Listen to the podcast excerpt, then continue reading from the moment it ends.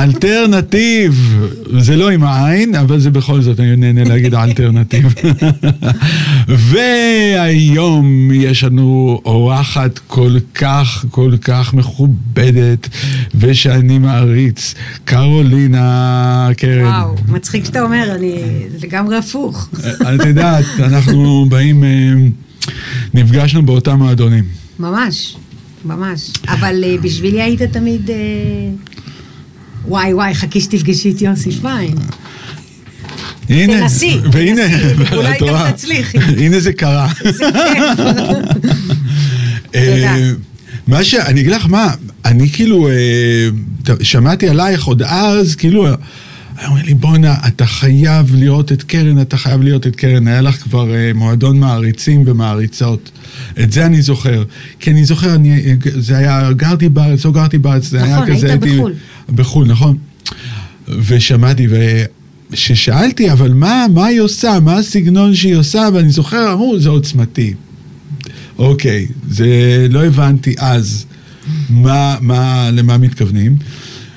ואז אה, הגעת לעשות אה, סשן עם הדג נחש. זה קרה כמה פעמים במסגרת הדג נחש, שבאת להתארח, אבל מה שתמיד הגניב אותי זה ה... כאילו, לא הספקתי, כאילו, אמר, אהלן, שלום, נעים מאוד, וזה טוב, אז uh, הנה, השיר פחות או יותר צריך לשיר ככה, נכנסת, שרת והלכת, זהו. כאילו, זה קרה תוך, אני חושב, עשר דקות, לא, כאילו, זה היה גמור, לא היה לך עוד טייק, לא היה, זה תמיד וואו. באת, זה מה אני זוכר, כאילו, אני זוכר, זהו, כאילו, כן, זה נשמע מעולה, כאילו, וגם את היית אומרת, זהו, אה, אוקיי. ואנחנו רגילים שם לחפור, את יודעת, כן. יותר, לפחות שעה, כאילו, זה לא הרבה, זה לא הרבה, שעה זה לא הרבה, אבל את באת, והיית עושה את זה באיזה פאק, וכאילו גם...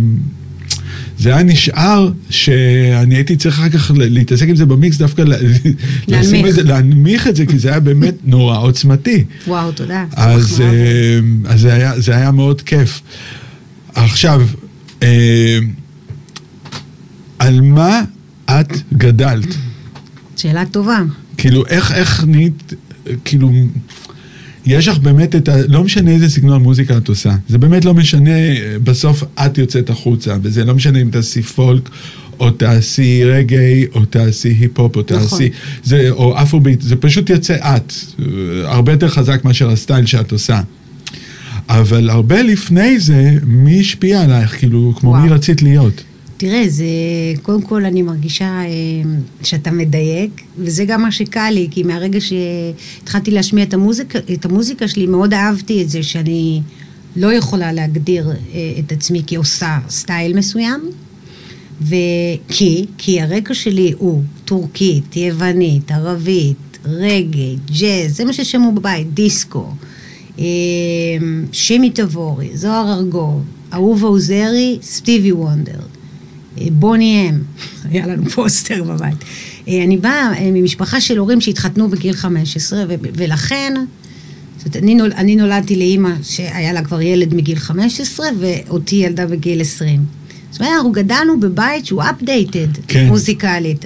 אז כל מה שהיה חדש ומגניב היה בבית, וסבא וסבתא הביאו באמת את האותנטיות. סבתא שלי הייתה שרה לי שירים של סלדה בטורקית. כן. אז כאילו כל זה ביחד, אבל אני חושבת שמה שהכריע בסוף, אה, בגלל שגדלתי באילת, היה המפגש שלי דווקא, וזה סגירת מעגל, עם פסטיבל הג'אז. כי כילדה הייתי מתפלחת לפסטיבל, כנערה, ושם קרה לי משהו, כי בעצם עד גיל די מאוחר אני לא שרתי. כשאני ראיתי הופעות וואלה. בפסטיבל הג'אז, אה, לא, לא, לא תתאר לך מה אני עברתי. מטמורפוזה, אני לא הייתי אותו בן אדם אחרי. כמו איזה הופעות לדוגמה? היה, ההופעה הראשונה שהעיפה לי היה טאק אנד פטי, זוכר אותם? צוות, בטח, בטח. מדהים, מדהים, זמרת מטורפת. היא מטורפת, אני זוכר, אני זוכר, אני זוכר אותם ספציפית בפסטיבל, אני הופעתי שם עם האקסנטריקס, נכון, וראיתי גם אותך. והם... זאווינול. זאווינול, וואו. נכון, נכון. וזה מאוד השפיע עליי, הייתי אז בת 15, ואני זוכרת שאני אומרת, מה זה, מה אני שומעת? כאילו, מה זה ג'אז? מה זה, מה זה סול? מה זה, מה זה אה, בלוז? וזה התיישב לי פיקס אה, בהרגשה של, של החיים שלי. אז הייתי מתחילה אה, לאלתר עם עצמי סוג של בלוז, ו, וזה הוביל אותי למוזיקה השחורה בעצם, שלימים זה כבר נהיה גם היפ-הופ שמאוד השפיע עליי, אבל בגדול אני תמיד מרגישה שפסטיבל הג'אז היה בשבילי, אה, תחשוב, ילדה גדלה באילת, אין הרבה גירויים, להפך, אין כמעט בכלל, ופתאום, ואני, יש לי זיקה למוזיקה, כנראה שלא ידעתי את זה אז, פתאום אני שומעת מלא הופעות, פסטיבל הג'אז. ואני לא ידעתי שיש דברים כאלה בעולם. אני פשוט זוכרת שאני חוזרת הביתה ואני יודעת שזה מה שאני רוצה לעשות. לא משנה לי איזה סגנון, העיקר לעשות. זה מצחיק. אוקיי. עד היום אני מתפלחת לפסטיבל. כן, זה לא, לא נגמלים מזה אחר כך. אבל אני אספר לך משהו? נו. בפסטיבל הג'אז, כשאני בת 15, אתה זוכר שהיה את הג'מים עד חמש בבוקר? ברור. במלונות? אז היה מלון אחד, אני לא זוכרת את שמו, אז הגעתי לג'ם. הריביירה אולי זה היה, משהו כזה, כן, אוקיי. הריביירה. ואני לא שרתי, עד גיל 17 בכלל לא שרתי.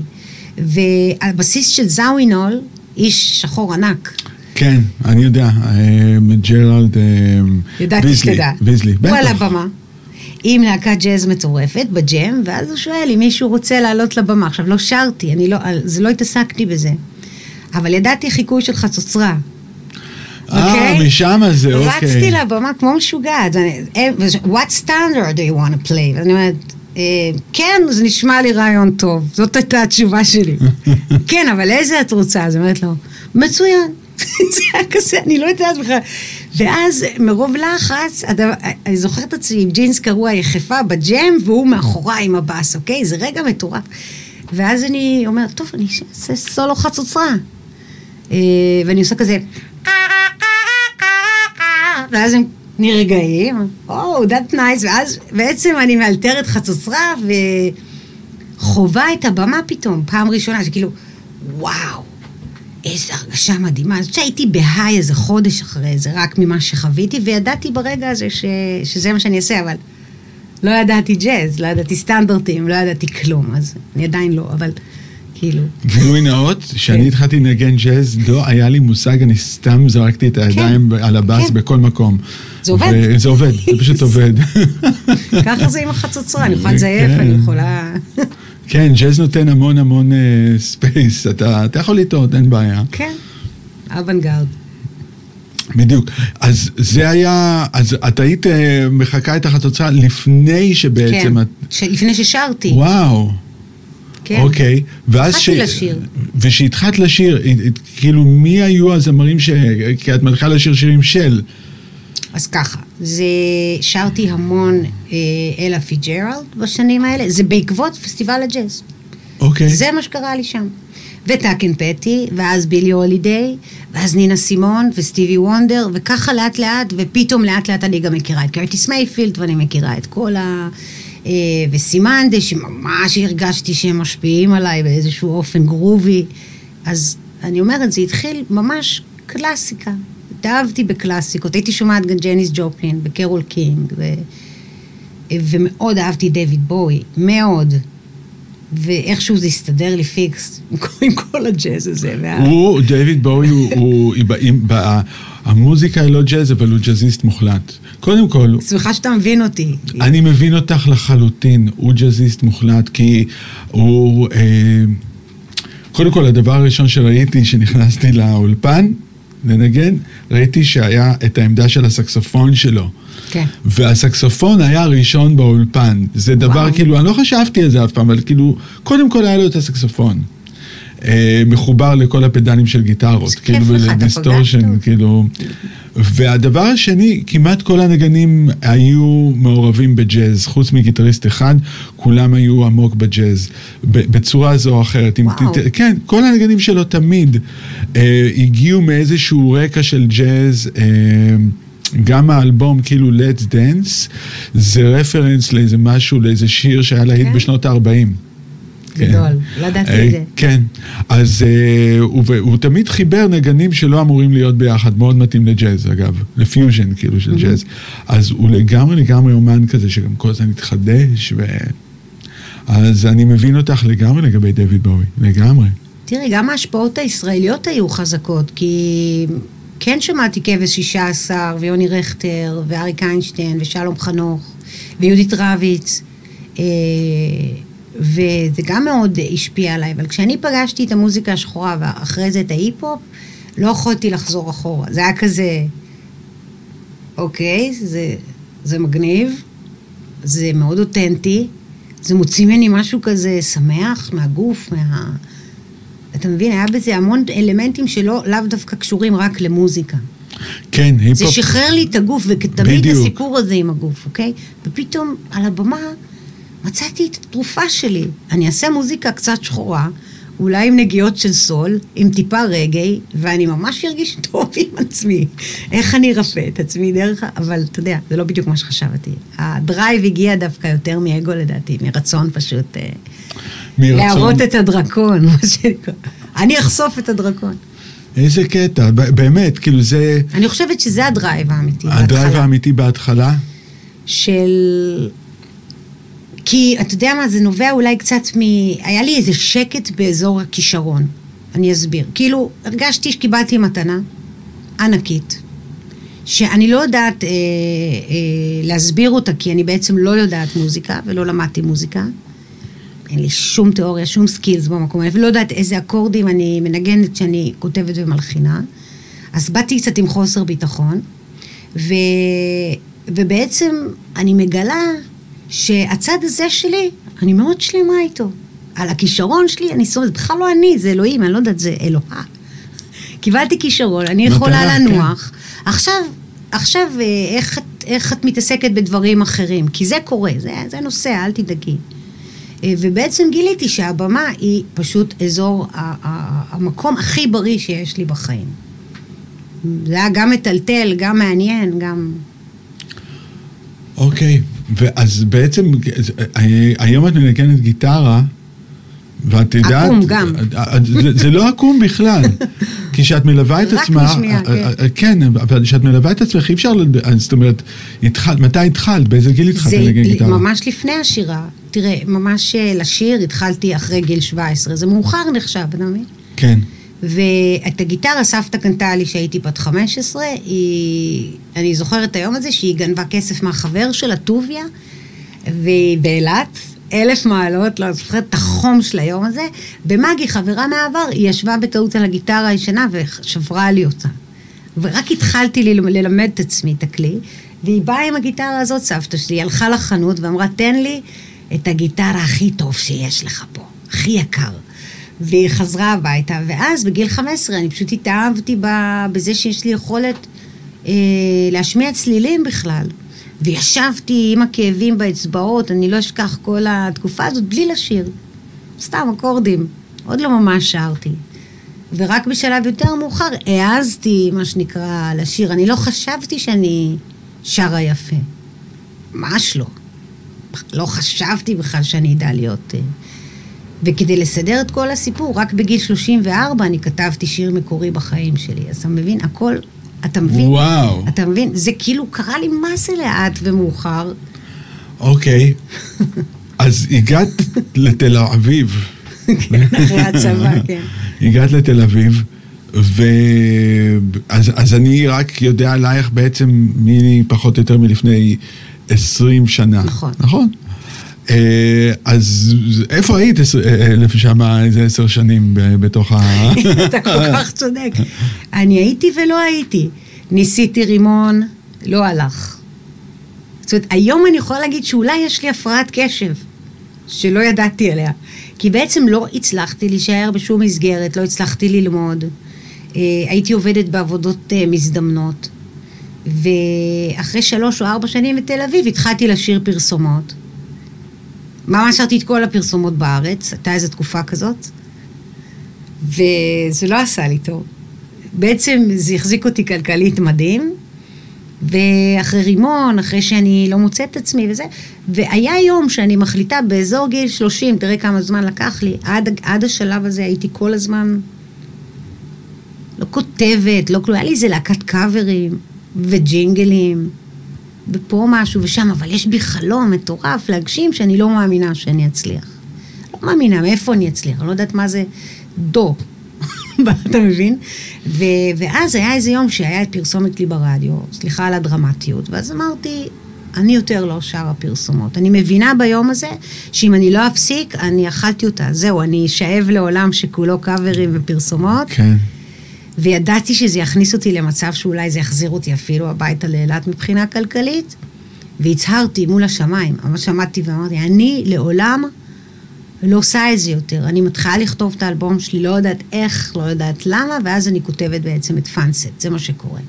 בערך מגיל 30 עד 32-3, אני מתחילה לפלס את דרכי בעולמות של ליצור בעצם.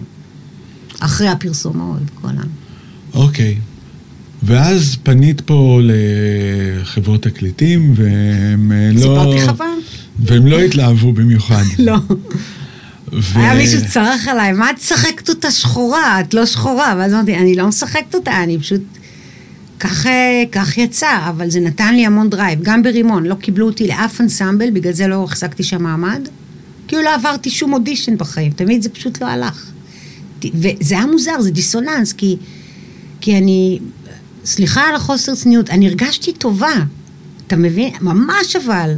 אפילו היו מקומות שאמרתי, תקשיבו, אני, איך אני אסביר לכם שאתם הולכים לשמוע משהו מאוד מגניב, אה, וזה לא הלך. זה פשוט לא הלך. כל הזמן קיבלתי לא אחד גדול, ומתוך זה להאמין בעצמך זה, זה קצת קשוח. זה סופר קשוח. אבל זה נותן drive. כי יש איזה דווקא הזה, שאני כן. אה, אתה, אתה מהלייבל הזה וזה, בלי שמות, תג... מישהו מאוד מפורסם שאמר לי, מה את משחקת אותה? זה משפט שאף פעם לא יוצא לי, זה לא יפה. כי אני מחשיבה את עצמי אדם אותנטי. ו...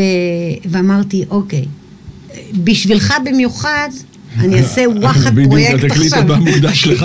כן, זה, זה נתן לי איזה, אולי זה הצד האילתי שלי, של, אה, ככה? בסדר. קצת כזה. ו... ואז פגשתי את החבר'ה שאתה עובד איתם, זאת יאיה פתאום שמע אותי. בעצם אני נשענתי על הדג נחש, זה מה שיפה, כי כשאני התחלתי ליצור את האלבום הראשון שלי, מי הייתה הלהקה הכי טובה אה, בארץ? הדג נחש, בשבילי. אז התקשרתי למשה, שיהיה המתופף שלי. והתקשרתי גם לגיא, אה, שיהיה הדי-ג'יי, והתקשרתי כן. גם ל... והם כולם אמרו לי כן, אבל הם לא שמעו אותי מעולם. היה פה איזה, פתאום התחיל איזה... משה אמר לי, התקשרתי, אמרתי לו, משה, אז אני במילואים, אז אמרתי לו, אתה המתופף של דג נחש, נכון? אני, אני קרן, קרולינה, יש לי שני שמות. אני אומרת לו את זה, ויש לי איזה פרויקט, אולי אתה תאהב. עכשיו, אין אס.אם.אסים, וואטסאפ, לא שלחתי לו חומרים. אתה מסכים להיות המתופף שלי? אז הוא אומר, ברור, זה היה כזה. והוא בא, וזה התחיל פתאום לנסוע עם פאנסט בעצם. עם שאול אשת גם כן. שאול אשת, אה, גל פארן, שהיה אז בן זוגי, היה בסיסט, ואחרי זה אורי קליינמן, אה, שי פרץ על גיטרה. מקווה שלא שכחתי אף אחד. יואב אה, רטנר היה מין די.ג'י כזה שעושה סקרצ'ים. אה, זה לא גיא? לא, גיא היה סאונדמן. גיא גם היה בהתחלה סאונדמן של הדג אבל גיא היה גם המפיק שלי באלבום, הוא עזר לי מאוד. זאת אומרת, נשענתי מאוד על, ה, על האווירה שהדג נחש הביאו, כדי בכלל, אני זוכרת שיאיה היה בטוח שאני מאוד מושפעת מאריקה בדו ו, וג'יל סקוט, כי כבר כתבתי את פאנסט. אז אמרתי, לא שמעתי את זה בחיים, הוא עבד אז בחנות תקליטים. אז הוא אמר, אז יש לי שני דיסקים לתת לך.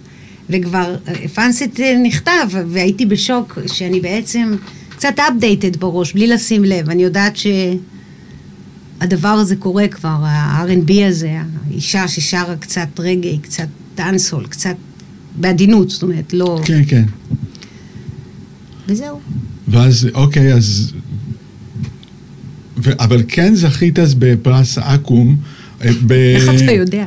כי את אמרת לי, אני עשיתי את המאסטרינג של האלבום, אז אני זוכר... אה, נכון, עשית את המאסטרינג, אלוהים, סליחה. אז את שלחת לי... אבל אני לא זוכרת דברים כאלה. כאילו, זכיתי בזה, אם לא אכפת לך לעשות לי את המאסטרינג. הייתי אז בניו יורק. נכון, היא שאלה, מה תעשי עם הכסף? אמרתי לה, מאסטרינג. זה היה כזה. כי זה היה סכום כזה. שלחתי להם, כן, לאקו"ם, וזה גם קשור ל... לא מקבלים אותי פה. לא מקבלים אותי פה? מה זה התחרות הזאת? תביא, תביא את החומר. שולחים. על בן זוגי אמרתי לו, בוא, הולכים לדואר, שולחים את האלבום. ממש ככה. כן. וכשזכיתי זה היה כזה, אני זכיתי, אני לא זוכה בדברים. וזה נתן לי גם איזה drive של כאילו איזשהו אישור, כי אי אפשר בלי פידבק. אי אפשר. ואז היה לך הופעות, ואני זוכר שההופעות היו מלאות לגמרי. נכון. בג'אפן. אז זה היה מין כזה, אין שיר ברדיו, כלום. אין כלום, אבל ההופעות מלאות, צריך לבוא להבין, כן. לראות את זה ולהבין. כן. וזה היה, וככה אני התחלתי לשמוע עלייך, אני התחלתי לשמוע עלייך כ, כדבר הזה שההופעות מלאות בג'אפן, זה היינו אנדרגראונד, מה שנקרא. כן.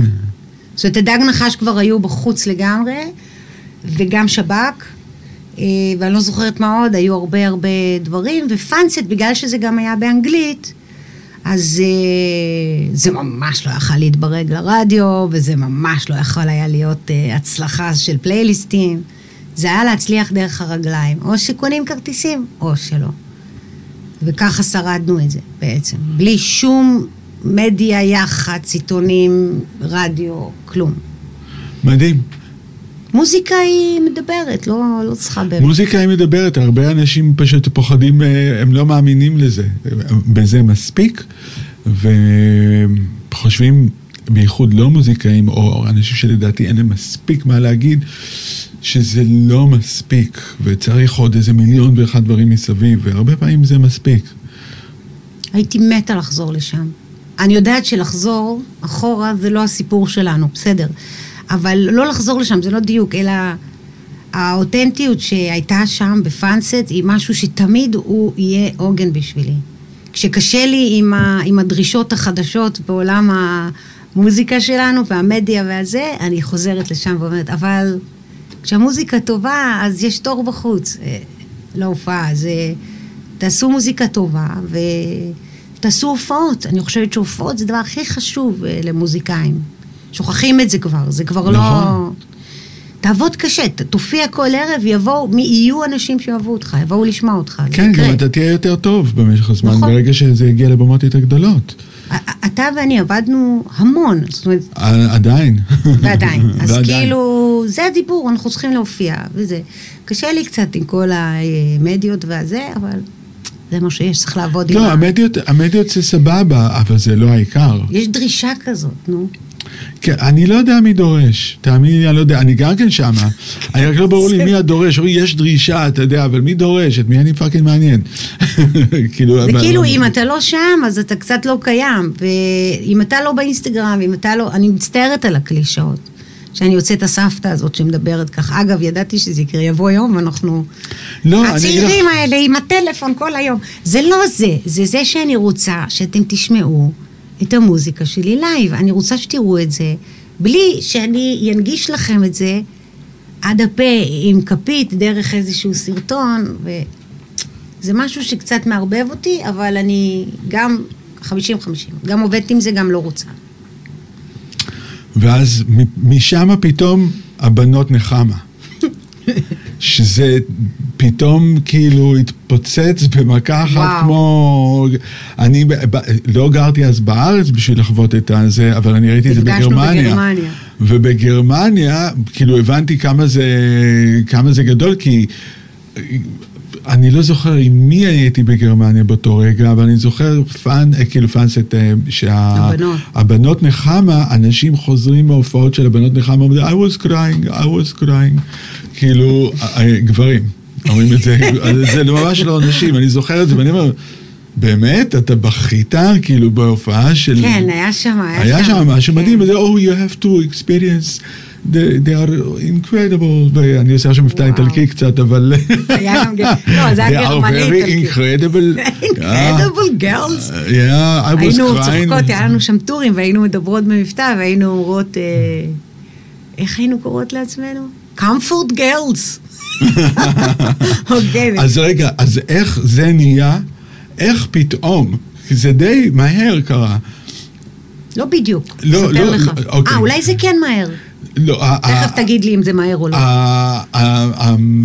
הרגע, אוקיי, יש את אותך, את עושה פאנסט, נכון? כן. ואז... אני מארחת קצת את הבנות את מארחת בפאנסט. בדיוק וזה, ואז יש את הבנות נחמה, ואז פתאום זה גם מצליח פה וגם כן. מצליח שם, וזה כן. קרה מהר, זה לא...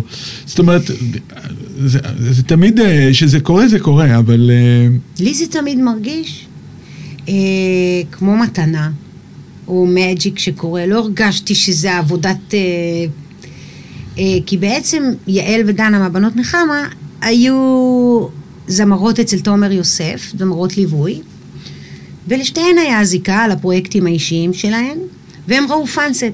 אז הם חיכו לי באיזה סוף הופעה, שתיהן, או שכל אחת לחוד, והם מאוד החמיאו וזה, נהנו מההופעה של פאנסט, ו...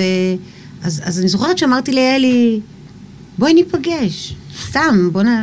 let's smoke something and have fun, כאילו, זה היה הדיבור. ונפגשנו, וגם עם uh, דנה, ובעצם, בלי לחשוב הבנות נחמה, ובלי בכלל לתכנן שאנחנו ננגן יחד, היינו יושבות, כמו איזה שלוש מוזרות, באמת, אין לי דרך לתאר לך כמה פסיכי זה היה. המפגשים שלנו לא התמקדו במוזיקה. זה היה מין, לא יודעת, אני נזכרת, זה מצחיק אותי. ישיבות של, כמו איזה שלוש מכשפות כאלה, שגם בוכות, אוכלות, מדברות, מעשנות, אה, מתלוננות, ואז בסוף, בחמש דקות האחרונות גם שרות איזה שיר ביחד. ודנה הייתה מנגנת על הסכו"ם, היא הייתה פשוט, כי ליעל בבית היו מדרגות מתכת. אז גילינו שהיא מוכשרת על השלוש, אוקיי? של הרגעי. אז עפנו פתאום על רגעי. ובעצם היינו נפגשות just to have fun, ואז הג'אפן אמ...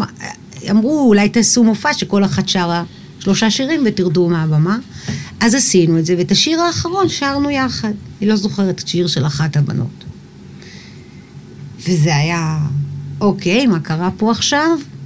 הסתכלנו אחת על השנייה, והבנו שיש הרמוניה בינינו שהיא נדירה. ידענו בלב ששלושת הקולות, כשהם יחד, אתה מרגיש אה, מלאכים, אלוהות, רוחניות, וזה הייתה- לגמרי. וזה פתאום אה, היכה בנו, זה היה גם אה, מטלטל. זה לא היה רק כיף. זה היה כזה, אני זוכרת שאנחנו הולכות ויש בבטן תחושות כאלה שמשהו מאוד חזק קורה בינינו. ואז אנחנו קצת מתמכרות אחת לשנייה ומתחילות רק לנגן בכיף בבית. ועוד שיר נוסף, ועוד שיר נוסף. אנחנו לא שמות לב, אבל בעצם, הופה, יש לנו מופע שלם. אה, ואז אני כותבת את סופר, שלא אמור לצאת לעולם. כי מבחינתי הוא בכלל לא שיר. הוא הגיג, שיחה שלי עם הייאוש, אוקיי? עם אלוהים, עם הייאוש, עם, עם, עם זה, ודנה שומעת את השיר ואומרת, נראה לך שלא נשיר אותו? אז אמרתי לה, אני לא מוציאה את השיר הזה. באיזה מפליאה ומאיירת, אה, לא נעים לי, זה הרגיש לי כל כך חשוף. והיא התעקשה, ובזכות ההתעקשות של דנה, השיר הזה פתח לנו כבר את כל, ה... את כל הערוצים, ההופעות התחילו להתמלא, והצלחנו גם בגרמניה ובארצות הברית וזה, ופתאום קרה מג'יק מטורף, של הצלחה שאני לא, לא, לא חוויתי אף פעם, זאת אומרת שהבהילה גם קצת. אי אפשר היה ללכת ברחוב יום אחרי שסופר נחשף, זה היה כזה. ואז פגשנו אותך בגרמניה ואמרת לי, אני לא אשכח את השיחה שלנו, אוקיי, מה אמרתי? אמרת, אמרת לי, למרות שאנחנו שלוש, אבל אתה הרגשת שהתדר הוא... מי, מי המבוגר האחראי פה? תביא דבר איתו. פחדתי שהתקרבת אליי, כי קצת ידעתי שאתה הולך להגיד את זה. קצת אמרת לי, תעופו על זה. לא כל אומן זוכה למומנטום כזה, זה הכל. ואתה קלטת שקשה לנו להחזיק את זה. זה היה ענק. זה היה גדול עלינו.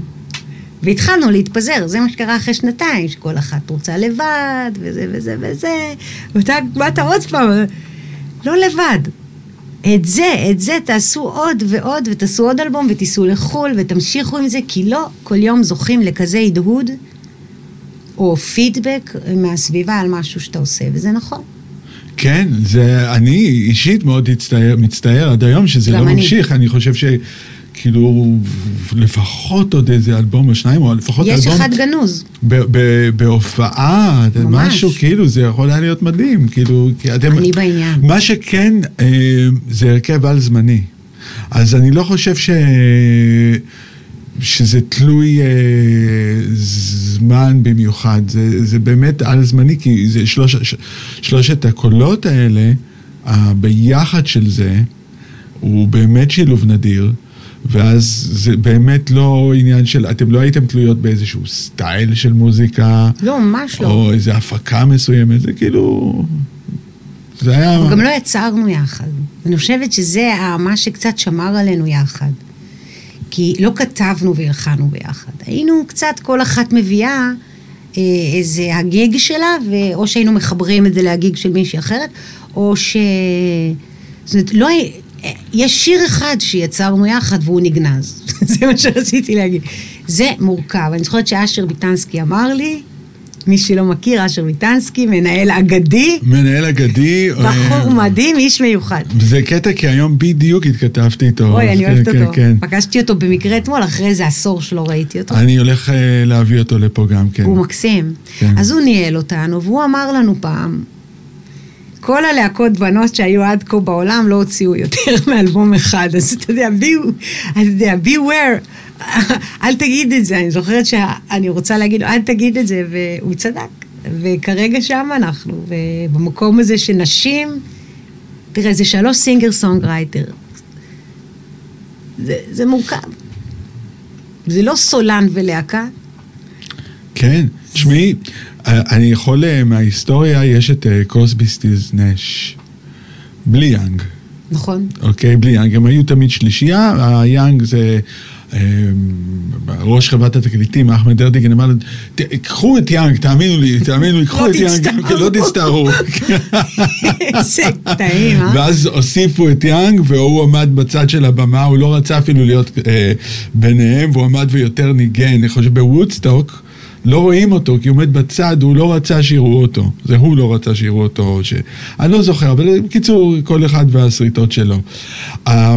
הם היו אה, שלושתם, כל אחד מלהקה אחרת, כבר מאוד ידועים. אה, דיוויד קרוסבי היה זמר אגדי כבר אז, כאילו עם הקול שלו, וסטפן סטילס היה גם כן איזה singer, songwriter וזה, וה, ונש היה באנגליה באיזה להקה, אני לא זוכר, הולי, זה לא חשוב. anyway, קראתי את הספרים שלהם. אה, הם פשוט כאילו נהנו להיפגש ביחד בבית של ג'וני מיטשל ולעשות אה, פשוט ג'אמים, ובאמת היה להם את שלישיית הקולות האלה שהם הרגישו שמשהו קורה, ואת בטח יודעת אה, כן, על מה הם מדברים. כן, יש צמרמורות, קורה משהו מוזר שזה מגיע. בדיוק, ונכנס אחמד ארדיגן מ Atlantic Records, כי הוא שמע שיש איזה vibe כזה, והוא נכנס. והוא ישר התיישב. עכשיו, תביני, זה בן אדם עם חליפות, גביר, גביר, גביר, גביר, גביר. והוא פתאום התיישב, הוא הבין אותם, הוא התיישב ישר בישיבה מזרחית.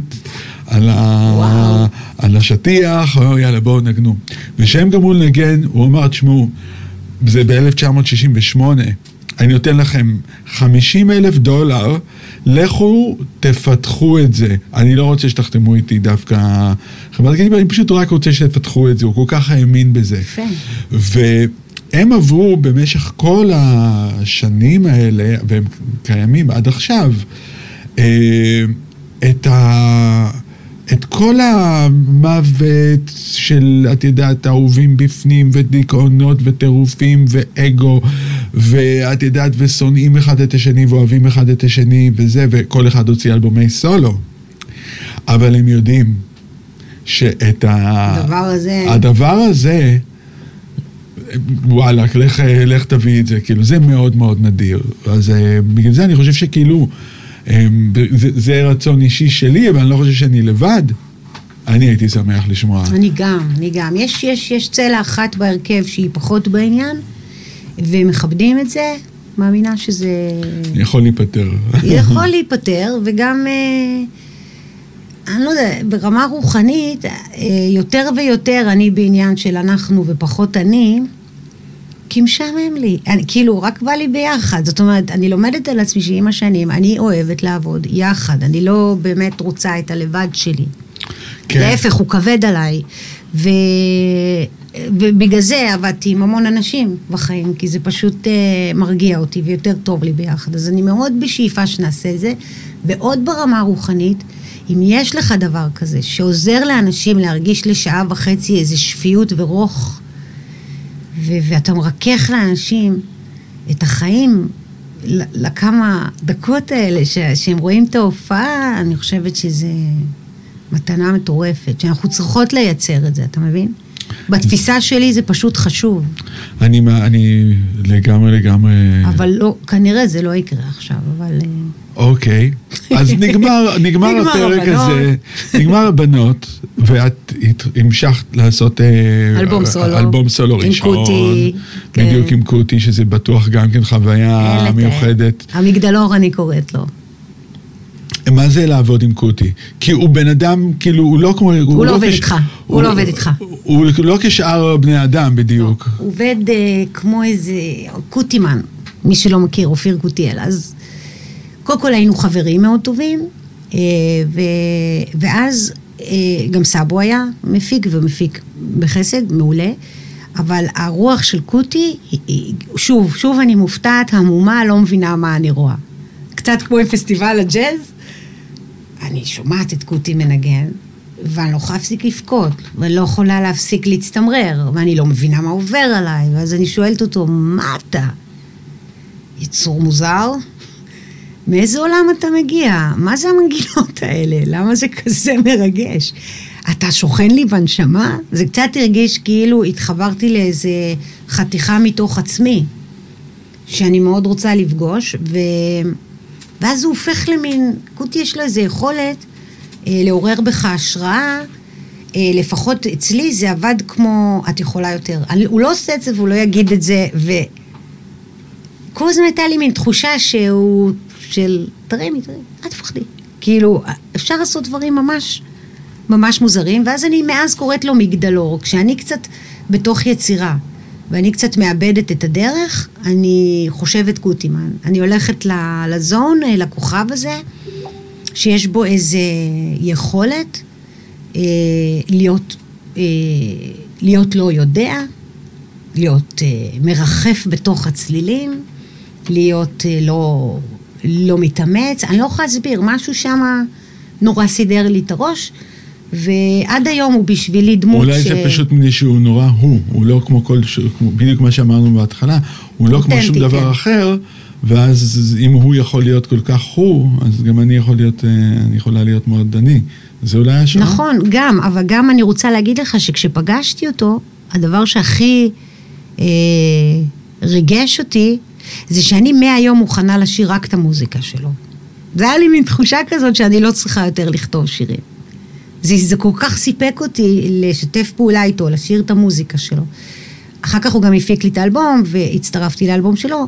אה, שוב, יחד עם סאבו, שאפשר גם לדבר עליו, הוא באמת, אה, השילוב ביניהם הוא לא, מושלם. השילוב שלהם הוא מושלם. כן, יש שם איזה, בדיוק. זה הריחוף. אה, קוטי איזה מחשב שבוחש בתוך סירים כאלה, זה, סבו בא ואומר, אוקיי, צריך לסדר את זה, אחי, זה לא יכול, בוא נסדר את זה. וזה מה שיפה בשילוב שלהם, והם גם לימדו אותי המון המון מוזיקה. כי אז התחילו הג'מים באלבום הראשון. עם אלרן דקל ושחם אוחנה, ושם למדתי מה זה גרוב, כאילו, פשוט, אני לגמרי יכולה לחתום על זה ששחם, קוטי, דקל, ועוד עוד חבר, ועוזי, ואורי, זה אנשים שלימדו אותי, אני פשוט הייתי גם האישה היחידה תמיד. יש ג'ם, מימי, את באה? ברור שאני באה. ו... וזה, התמקדתי בג'מים איתם, שבעצם הפכו להיות. קצת המורים שלי לגרוב. כאילו, קצת המורים שלי, אתה יודע, ב... כן, כן, כן, כן. לשמוע את הבאס של שחם ולשיר על זה, זה משהו מיוחד, זה משהו ש... וזהו, ואני בעצם עובדת איתם קצת, אנחנו גם מג'מג'מים, ו- ואני גם יוצאת לדרך סולו חדשה ומרגשת וקשוחה. כן, מאוד. זה קשוח, קשה להסביר כמה זה עוד יותר אפילו קשוח בארץ, כי תמיד הייתי קצת עוף מוזר, ובתקופה הזאת זה כזה... אמ, אבל היה לי להיט, את אף אחד לא בא לי, הוא סידר אותי קצת, אתה יודע. אם יש לך להיט אתה מסודר. לא, להיט, יסדר לך, יפתח דלתות ויקצר כן, את אתה הדרך יכול אחרי להיט לחלוטין. לנגן את השיר הכי אוונגרד שלך. וזה הלהיט הראשון שלך? זה די מפתיע so- אותי. לא, היה- היה סופר, אבל לפני סופר היה את לא ציפיתי. אה, נכון, נכון, נכון. שהפתיע גם אותי. שתוך כדי Funset בעצם סוליקו ביקשו שאני סתם אקליט להם פה משהו. סתם סתם, רק כזה, זהו, ביי, לכי. זה היה קצת כזה. ואז אמרתי, דיר באלק להוציא את זה לרדיו, כי בדיוק סיימתי אה, mastering ל Funset, לא לעשות לי בעיות. והוא יצא, התפוצץ על כל העולם. עד היום אין לי הקלטה של זה, אני לא יודעת איך זה הגיע לרדיו, אין לי מושג איך זה הפך ללהיט גדול. הרגע הזה פתח לי את כל הקריירה, בעצם, המיינסטרימית שלי. זה היה מוזר. לפני הבנות. שזה מכתוב, זה מכתוב, ואת לא יודעת מי ואיך. זה אני ככה מכתוב. רוצה גם להאמין, יוסי, שוואלה, כנסו למצב צניעות, חברים. אתם באמת צינורות, סליחה על הקלישאה, זוהי האמת. ובדרך כלל למדתי שכשאני לא מתאמצת וכשאני רק מתמקדת בזה שאני צינור או מתנה, או... אז יקרו דברים טובים. אם אני אלחץ, זה לא יקרה, וזה, וזה פשוט ככה. תודה. שעון החול, תלחץ עליו ככה למעלה, תלחץ עליו. תודה לך שאת מזכירה את זה. אתה. מעכב את כל כן. הדרך, לא, תטלטל אותו, את שעון החול. לא ייפול לחול, תניח אותו, תירגע, ואני לא אומרת שאני יודעת להיות כזאת, אני רק אומרת שזאת השאיפה. כן, לגמרי. אני ממש מקבל מזה השראה עכשיו, כי אנחנו... צ'יל, מן, כן, אנחנו בדיוק. anyway צינורות. יש, בדיוק. יש דרך שהיא טובה בשבילנו, והיא תקרה, וזה הכל, ומה שלא יקרה, לא יקרה, מה לעשות? אתה לא תהיה נוגה ארז. אני מבטיחה לך. את שוברת לי עכשיו פה... אני ידעתי שזה מה שאתה רוצה להיות. ושלא דיברתי עד עכשיו, ואני כל הזמן מדברת, ולא אמרתי לך שאתה, יוסי, כל כמה שנים צץ לתוך החיים שלי, כמו איזה קוסם, אומר משפט אחד, אחד, או שתי מילים, או רק מילה. וזה זה הפתיע אותי, איך אה, התדר שלך הוא תדר גם, ש... שאם הגלגלים, אה, הגלגל עובד ככה, ומסתובב, והוא תקוע, את תלך ליוסי, הוא יעשה לך את זה. ואז הכל יתחיל להסתובב שוב.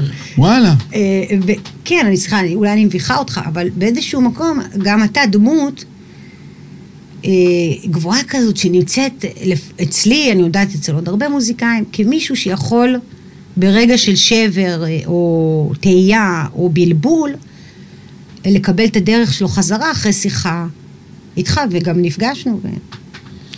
אני כן, בא עושה קצת... תמיד. רציתי לעבוד איתך גם, ויש לי קטע בבית שאני שומרת עליו כל החיים, וואלה. ששלחת לי ולא לא קרה. זה לא זוכר, אני זוכר ששלחתי לך כי את משהו, ה Eccentrics כן. אני מאוד אהבתי, מאוד, הייתי עפה בהופעות, וזה חלק מה-DNA של כל ההתפתחות שלי. משהו כזה, אני יודעת. זה כן, זה וואו, זה לי זה, האקסצנטריקס היום נראה מאוד רחוק. כן, ככה זה. כן, מאוד רחוק, אבל כן, אבל זה עדיין חלק ממני, כשאני שומע את זה, אני מבסוט. זה, זה בסופו של דבר, מה, כשאני שומע את זה, אני מבסוט, וזה דבר אחד שאני שמח שיש לי באמת דברים שאני מבסוט לשמוע אותם, כאילו, בטח. שזה נורא ואיום אם אתה לא מבסוט לשמוע אותם. אה, וזה משהו שמאוד הפחיד אותי, פעם. אה, להיות- לשמוע את היצירות. זה קשה. לעשות מוזיקה שאני לא בטוח שאני אוהב בעוד כמה שנים, ברור. מאוד הפחיד אותי גם אז, ואני ברור. כאילו מאוד דאגתי, כאילו, אבל אני, אני צריך לאהוב את זה גם עוד כמה שנים, כאילו זה... נכון. הכרתי מלא בתור נגן, את יודעת, אה, נגן הקלטות, יצא לי להיות מעורב במשך השנים המון המון אה, אלבומים שאני מנגן וזה, ואתה פוגש אנשים שלא עושים משהו שהם שלמים איתו באותו רגע. גם באותו רגע, גם זה לא מצליח וגם אחר כך הם אה, מתחרטים שהם כן. עשו את זה. זה מאוד הפחיד אותי. אה, לפגוש את זה, כאילו, את יודעת, בטח. הייתי פגשתי את זה בגיל מאוד צעיר, עם אנשים שהיו יותר מבוגרים, ואז היה לי מספיק שנים לראות מה קרה איתם אחר כך. כן. זה היה לי כאילו תמרורי אזהרה, לא, לא, לא, אתה לא רוצה להיות כאלה. כן. אה, אנחנו מפחדים לצאת פתטיים, אנחנו מפחדים המון דברים שהם ילדותיים, אבל בסופו של דבר, כשאתה בתוך הדרך, אתה יודע שמה שאתה עושה הוא טוב. לגמרי, אם, אם, אם אני מאמין בזה, זה, זה, זה כל וגם מה שמעניין. ההצלחה היא לא הפקטור של אם זה טוב או לא טוב, אלא באמת, זה מה שזה, וזה מי שאני, דיברנו על זה, התחיל, איזה כיף להגיע לגיל 50, כי אז קצת נרגעים כל הקולות האלה של אה, האם אני מספיק. די, אין עוד הרבה. אני כן. מספיק. איך הגעת, או איך, את לא, את, אני יודע שאת לא הגעת. איך הגיעו אלייך עלי שהיד מוחמד? כן, אה? איך, איך, איך, זה- Fucking מאיפה? עד עכשיו אני בשוק. עכשיו רגע, אני אסביר למי שלא מכיר. אמ, יש אה, את ההרכב A Tribe Called Quest, אה, אחד ההרכבים הכי הכי הכי הכי... היפ-הופ ג'אזיסטי, אה, כן, אה. אבל בהיפ-הופ, למי שבאמת אוהב היפ-הופ, בייחוד של הניינטיז, אני חושב שזה אולי ההרכב ה- ב top five של כולם. לגמרי. כאילו, לגמרי, לגמרי, לגמרי, זה אולי כמו הסטילי דן של, אה, של ההיפ-הופ. כולנו קיבלנו השראה מההרכב הזה. זה ההרכב, כאילו. כן, שמשלב בעצם גם מוזיקה טובה בתוך הראפים, שזה לא רק יואו יואו, זה, זה, יש שם מוזיקה. מוזיקה כן. מדהימה, הלופים הכי טובים שיש, אה, מבנים מאוד לא, הכל מאוד לא סטנדרטי. לא סטנדרטי, כן. אה, בפנים, וזה אינטליגנטי, וזה עדיין מבדר, וזה ג'אזי וזה. ולדי-ג'יי קוראים עלי שהיד מוחמד. אה, ופתאום לפני כמה שנים פגשתי אותך, ואומרת, כן, אני נוסעת להופיע עם ההרכב הזה, וכאילו, אני כאילו... איך הגעת? איך הגעת לזה, אתה כאילו? שואל אותי את זה, אתה ניגנת עם, אני לא יודעת, עם כל העולם. לא, אבל איך את הגעת לזה? אני יודע איך. אני הגעתי לזה, אני לא הגעתי, תמיד הגיעו אליי, אז איך הם הגיעו אלייך? דרך המגדלור. למה? כי בעצם מה שקרה לי עם עלי שהיד מוחמד, ש- שהלינק שלי אליו הוא אדריאן יאנג, המדהים, אחד המפיקים האהובים עליי, זה שהייתה לי איזו הופעה מוזרה בראשון, ו- וקוטי הזמין אותי להתארח בברבי מיד אחרי. בדרך כלל אני לא אעשה דאבל באותו יום, לא כל כך אוהבת. גם את זה צריך לשחרר. מה זה לא אוהבת? תעבדי. נכון? כן. אז היום זה קורה עכשיו, כן, בדיוק. כן, מה את... אז אני זוכרת שאני נכנסת כמו רוח סערה לברבי כדי לא לאחר, אה, דרך הקהל, ואני רואה שני אנשים אה, לא מוכרים עומדים שם, אבל אני פשוט רצה, לוקחת מיקרופון ומתחילה לשיר את השירים של לינקוטי, שהם מאוד עוצמתיים, עם להקה משוגעת, ולמחרת אה, מישהו, הבועז, שהיה המנהל שלי, בועז מורד, שהוא בכלל אגדה בחיים שלי, כאילו אנחנו צריכים איזה ארבע שעות פודקאסט בשביל שאני אדבר על כולם, והוא אומר לי, איזה קטע, אדריאן יאנג היה בהופעה אתמול ואמר, who is she? I was dreaming about her, tell me who is she. משהו כזה. מי זאת? זאת שנכנסה פתאום, כן? אני חלמתי עליה אחרי זה בלילה, אני רוצה לדעת מי זאת. אז אה, בועז אמר את זה, המנהל שלי, ואז אמרתי לו, כן, זה מה שהוא אמר. "מ- מי זה בכלל? אמר לי, אדריאן יאנג. אז אמרתי לו, ואז עשיתי גוגל, ואני קולטת שהמוזיקה שלו היא, היא וואו, באמת וואו, מדברת אליי חזק, והוא מעלה תמונה שלו עם המתופף של קוטי, אמיר ברסלר המדהים, וכותב, what a dude, what a... איזה מתופף, איזה זה, ואני מגיבה. רציתי לבדוק, אולי... אה, כתבתי כזה, yeah, משהו כזה.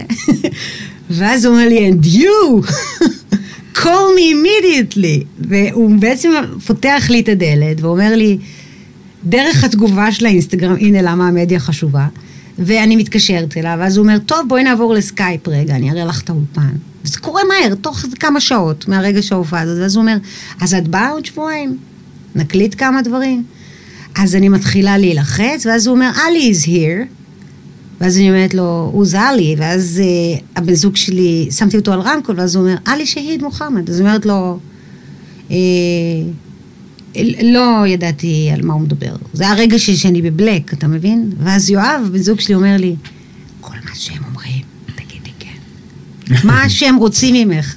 עלי שם, את פשוט עוזבת. אז, אז אני אומרת לו, I have a baby, אני רק אה, ילדתי אה, לפני שנתיים, שנה וחצי, הוא היה בן שנה וחצי. אז הוא אומר, אה, ילד בן שנה וחצי את יכולה לשיר לבד ולבוא. אז אמרתי לו, לא בדיוק, הייתי מאוד לחוצה. ואז אמרתי לו, טוב, אני באה. אני באה לשבוע, מה נספיק בשבוע? אז הוא אומר לי, שבוע כולל שני ימים של טיסות, חמישה ימים, חמישה שירים. אז אני אומרת לו, הצחקת אותי, זה היה ממש שיחה כזאת.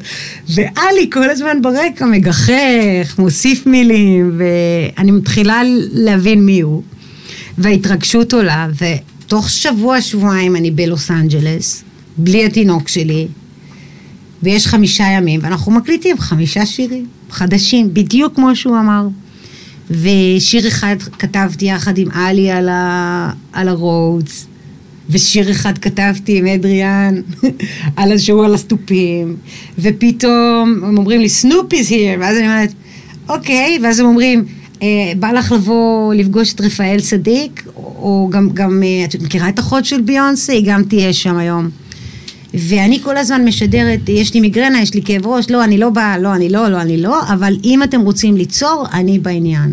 בכל שעה ביום, בחמישה ימים האלה. אז לא הלכתי לכל ההנגים והמסיבות, והתמקדתי בלהקליט את השירים, ויצאו חמישה קטעים מאוד יפים. אה, עם עלי שהיד מוחמד, אה, וכולם לא האמינו לי. לך תגיד עכשיו שכתבת שיר על הפסנתר עם עלי שהיד. אה, וזה היה פשוט חוויה, קרו שם המון דברים, אני לא יודעת אם להכביר פה, קרו המון דברים מדהימים. כן, שזה קורה זה קורה, זה פתאום... גם רגשית וגם, זאת אומרת, שיר שאני כתבתי בגיל 16, שנקרא Feel Alive, ישב בול על איזה קטע של אדריאן.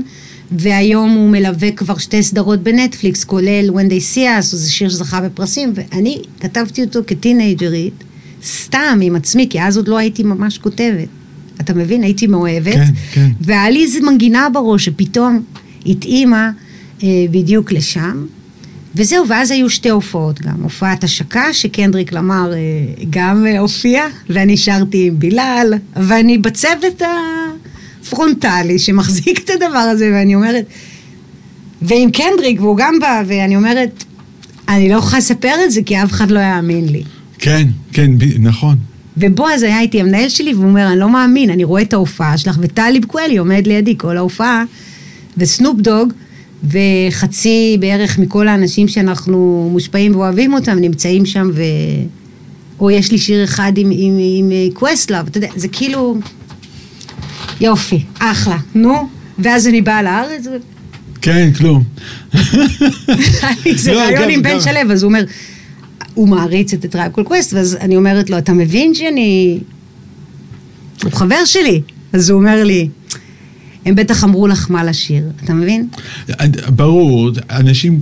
לא נכון, אנחנו עשינו ג'ם, ואני כתבתי שיר והם אהבו אותו. מי שלא? מי שלא היה במסעדה המסוימת של איזה שף מסוים ונכנס למטבח ובישל במסעדה, אף אחד לא יכול להבין שהסועד הרגיל לא יכול להבין בכלל, אין לו בכלל את ה... הוא לא יכול להבין שדבר כזה יכול לקרות ושאתה יכול ללכת ולפתוח את כל התבלינים ולשאול אותו והוא יגיד לך בוא תעשה רגע משהו כי גם הוא רוצה השראה וגם הוא רוצה את זה, שאתה נכנס למטבח של מישהו נכון. אחר. הסועד הרגיל לא יכול להבין את זה. ובגלל זה אני גם כן במשך השנים למדתי לא לדבר. זה אני למדתי... לא מצליחה, איך עושים? על זה- על זה אנחנו ניפגש. אוקיי. על זה אתה תלמד אותי. אני למדתי לא לדבר כי אני קלטתי שפשוט הדיבורים האלה... מצטיירים כאיזה הם- התנשאות, לא אני. אני אומר, מה זה משנה? זה קרה, נכון. ואם זה, ו- ו- ושזה יצא, זה יצא, ואני, הניסיון הוא אצלי בפנים. אני זוכר את עצמי אה, חוזר מההקלטות, אה, למשל עם בואי. לארץ, כי אני גם. כן נסעתי לשבוע, ונסעתי לשבוע במדויק וזה, וחזרתי. אז באו חבר'ה לקחת אותי, חזרתי בשבת בצהריים, נחת המטוס, ב-11 בבוקר, משהו כזה, ונסענו ישר פה למסעדה ביפו, את יודעת, שבת בצהריים, בזה, בזה, ב... אז רגע, אז רגע, אז מאיפה אתה חוזר? מניו יורק. מה עשית? הייתי באולפן. עם מי היית? עם דיוויד בואו. כן, כן. שקט כן, מוחלט בטח, בשולחן. ואחר כך אני זוכר כאילו, כאילו, גם אין מה לשאול. כאילו, בטח, בטח. כן, לא, כי זה כאילו, זה נורא קשה להבין, וגם אני לא ידעתי מה זה אומר עד אותו רגע. כאילו, אז כאילו, אם היית אומרת לי בדיוק, זה לפני עניין זה... אותך, מה, אתה שאפת להיות... לא, זה קורה לך בחיים, בן אדם. כן, ושזה כי קורה- אתה מוכשר ויש לך את המתנה, ו... בדיוק, זה גם מאוד אנושי מה שקורה באותו כן, זמן, בדיוק, כן, זה קורה. ושם, אגב, הכל הרבה יותר טבעי. כן, זה היה, הבמה הרגישה לא יותר טובה מהברבי, אוקיי? כשקנדריק גם הופיע עליה. זה הרגיש מאוד אה, נונשלנט. כן, יש אנג, אנחנו מנגנים פה היום, בברבי של LA. וכן, יבואו כמה חברים שאת מכירה כנראה את השמות שלהם. אה, לא הייתה שם, גם לי לא הייתה איזו שאיפה לכבוש את אמריקה. היה פה רגע, מה זה טבעי? הוא ראה אותי בהופעה, אני אהבתי את המוזיקה שלו. אני לא ידעתי כמה הוא גדול גם, עלי. אני לא ידעתי ש... זה לטובתך? ממש. כן. גם, גם בתוך העבודה איתם, זה כל כך לא עניין אותי, הייתי כל כך מכוונת על... יש חמישה ימים, חמישה שירים, זה מה שעושים. זה מה שהצ... אני חושב שזה זה הדבר הכי טוב שיכולת לעשות, ואני חושב שאפילו זה רק נתן לך יותר ויותר נקודות, שבאים ורואים שאת כאילו... מה? אה, איבדתי המון חוסר ביטחון, כי הייתי בשוק, אה, בעיקר מהאנגלית שלי, ושאף אחד לא מעיר לי. ואני poet, עכשיו, I'm a poet. עכשיו, אני חייבת לספר לך משהו חמוד. אני, משום מה, החלטתי שאני לוקחת ספר שירים של לאה גולדברג איתי. ספר ב', יש א', ב', ג', לקחתי את ב'. וכל פעם שהיה איזה ביט ברקע, זה לא ביט, כי הכל שם מנוגן לסרט, live, אין שם ביטים, יש את הדבר עצמו. זאת אומרת, כתבנו שיר, צריך כינור, אז הם כבר בחוץ, כל הרביעייה, זה נורא קורה מהר. ואז אני פותחת את הספר של לאה גולדברג, אומרת, אה, יש שיר חדש, ואני עושה ככה עם האצבע. ואז אני אומרת, אוקיי, את זה אני יכולה טיפה להפוך לאנגלית. ואז עלי אומר, Oh, it's, it's the Bible. It's not the Bible, אבל אולי במקרה שלנו הספציפי עכשיו, it's the Bible, ואז הוא אומר, מה את עושה? אז אמרתי לו, היא משוררת ענקית שאני מאוד אוהבת, ואני לוקחת השראה, כי זה אף פעם לא יישמע כמו שהיא. ובעצם אה, כתבתי שם שירים אה, דרך ההשראה מהספר של לאה גולדברג, הכל כזה פתאום התערבנו, לאה גולדברג ואלי שהיד מוחמד נפגשו, אני לא יודעת מה, מה להגיד לכם על זה. מעבר להכל באתי עם חוסר ביטחון, והם פשוט שוב אנשים שהסתכלו לי בעיניים ואמרו, את מסתובבת עם חוסר... וואו, תמשיכי, תעשי, אנחנו אוהבים כל מה שאת עושה. אז אומרת, כן, אבל המבטא שלי, אתם לא שומעים? לא. ואיך כתבתי פה תחבירית את השיר? מצוין. וואלה, אתה מבין? ואז אתה חוזר, חזרתי לארץ עם איזו תחושה, לצערי זה לא קורה לי מתוך עצמי, אז מישהו אחר בא מבחוץ תמיד, ואולי זה השיעור שלי אחרי גיל 50. פשוט להביא את זה מעצמי, את, את הידיעה הזאת, חד משמעית. זה, תשמעי, זה, זה מאוד חשוב, הפידבק הזה כי... שהייתי צריכה, כי וואלה, אני כן, אני כותבת טוב באנגלית, כן. כי לישראלים, אני זוכר, את היית כאילו, זאת עם המבטא. כן, כולם חשבו כאילו, שאני, אה, איזה כן. מבטא, אני טורקיה עיראקית מאילת, כאילו, לא. אמ, היום את עושה אמ, מופעי, הרבה מופעי סולו, נכון? אה, אני מתחילה, עוד אה, בשישי לאוגוסט יהיה בעצם המופע הראשון שהוא על במה של המופע סולו שלי, אבל עד עכשיו עשיתי את זה פשוט כמו כולם בקורונה, ואת בחצרות. פשוט, את עם גיטרה. כן, גם חשמלית, גם קלאסית, יש איזה רגע שמצטרף קלידן, אבל בגדול זה מופע סולו אה, עם גיטרה. ואיך זה פתאום נהיה מתוך הקורונה, מתוך שנת הקורונה הזאתי? כן, זה היה לי לפני איזה מין משהו שקראנו לו כיתת אומן, ועכשיו אני לא רוצה לקרוא לזה כיתת אומן, אלא יותר experiment, כי זה בעצם ניסוי כזה, אוקיי, אני אסדר את זה. אני לא יודעת מה אני צריכה לעשות עכשיו. מה זה אני לא יודעת? אני גם לא כל כך רוצה לדעת. אני אומרת, אין לי את הידיעה שעכשיו אני מקליטה משהו, או בונה איזה פרויקט. אה, הלהקה קצת, אה, זה נחמד, אבל זה קצת עוד יותר מפזר אותי, כי זה שירים מהעבר, ואתה אתה מבין? והרגע הזה שאני לבד עם גיטרה, הוא סוג של ניסוי שבו אני רוצה לשאול את עצמי את השאלות, יחד עם הקהל, אה, לספר את הסיפורים בעדינות ולנגן את השירים ככה שאני אדע מה מושך אותי ולאן.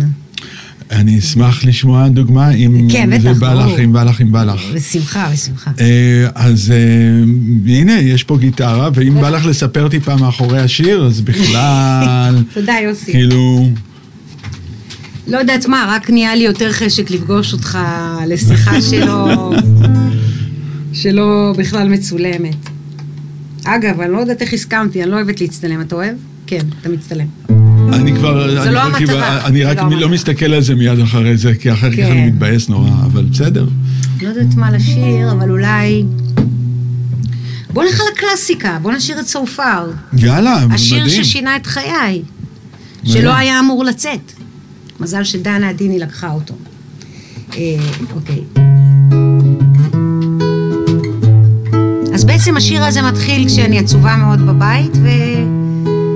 ואני לא יודעת אם אתה זוכר, היה אז את בונה ויסטה, אז... כן, כן, עכשיו, נכון. זה לא בדיוק האקורדים, אבל אני זוכרת שזה מאוד השפיע עליי. כן, זה הביא לך את הווייב. אבל בעצם רציתי היפו. אז הקלטתי משהו כמו...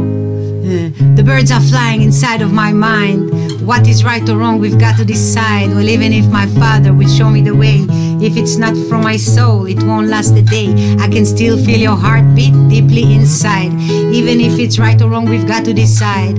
What have I done here? I must take a break. If it's not from my soul, it won't last a day. So far. Hmm, you see the sky, you cry, you don't know why. It's joy, it's happiness, the rainbow makes you feel high. So far, you see the sky.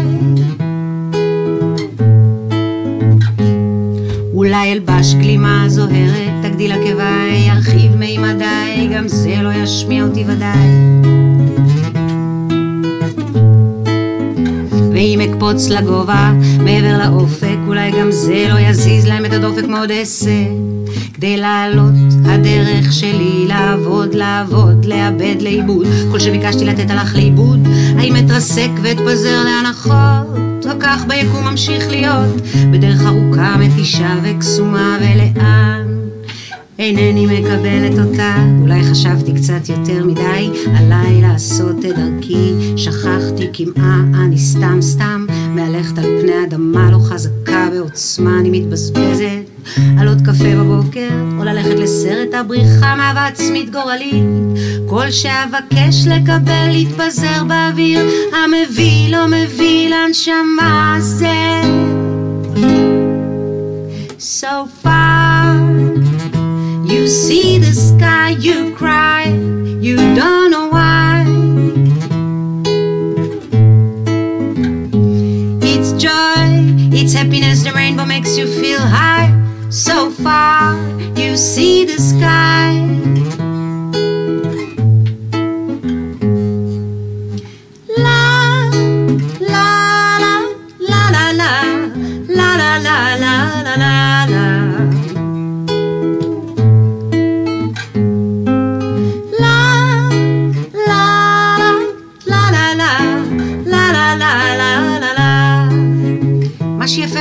שזה ריף שאתה יכול לשיר עליו כמעט הכל.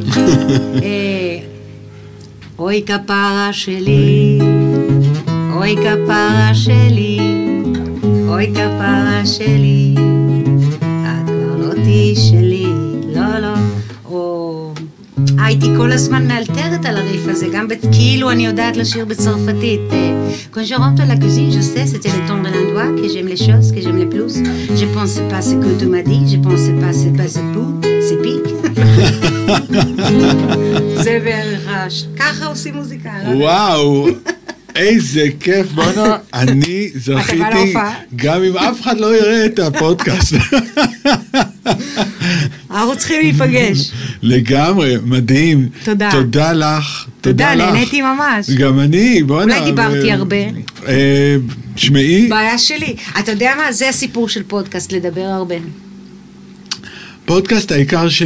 העיקר שנהנה בתוך, גם נכון. לעשות אותו וגם נכון. אה, להקשיב לו, ואני נהנה מזה בתשבעי, ואני נהניתי היום, ותודה לך, אני צמרמורות, מה אני יש, אגיד, זהו, איזה כאילו, כיף, אי תודה. אפשר לראות את זה, אבל רציתי לעשות לכם כזה.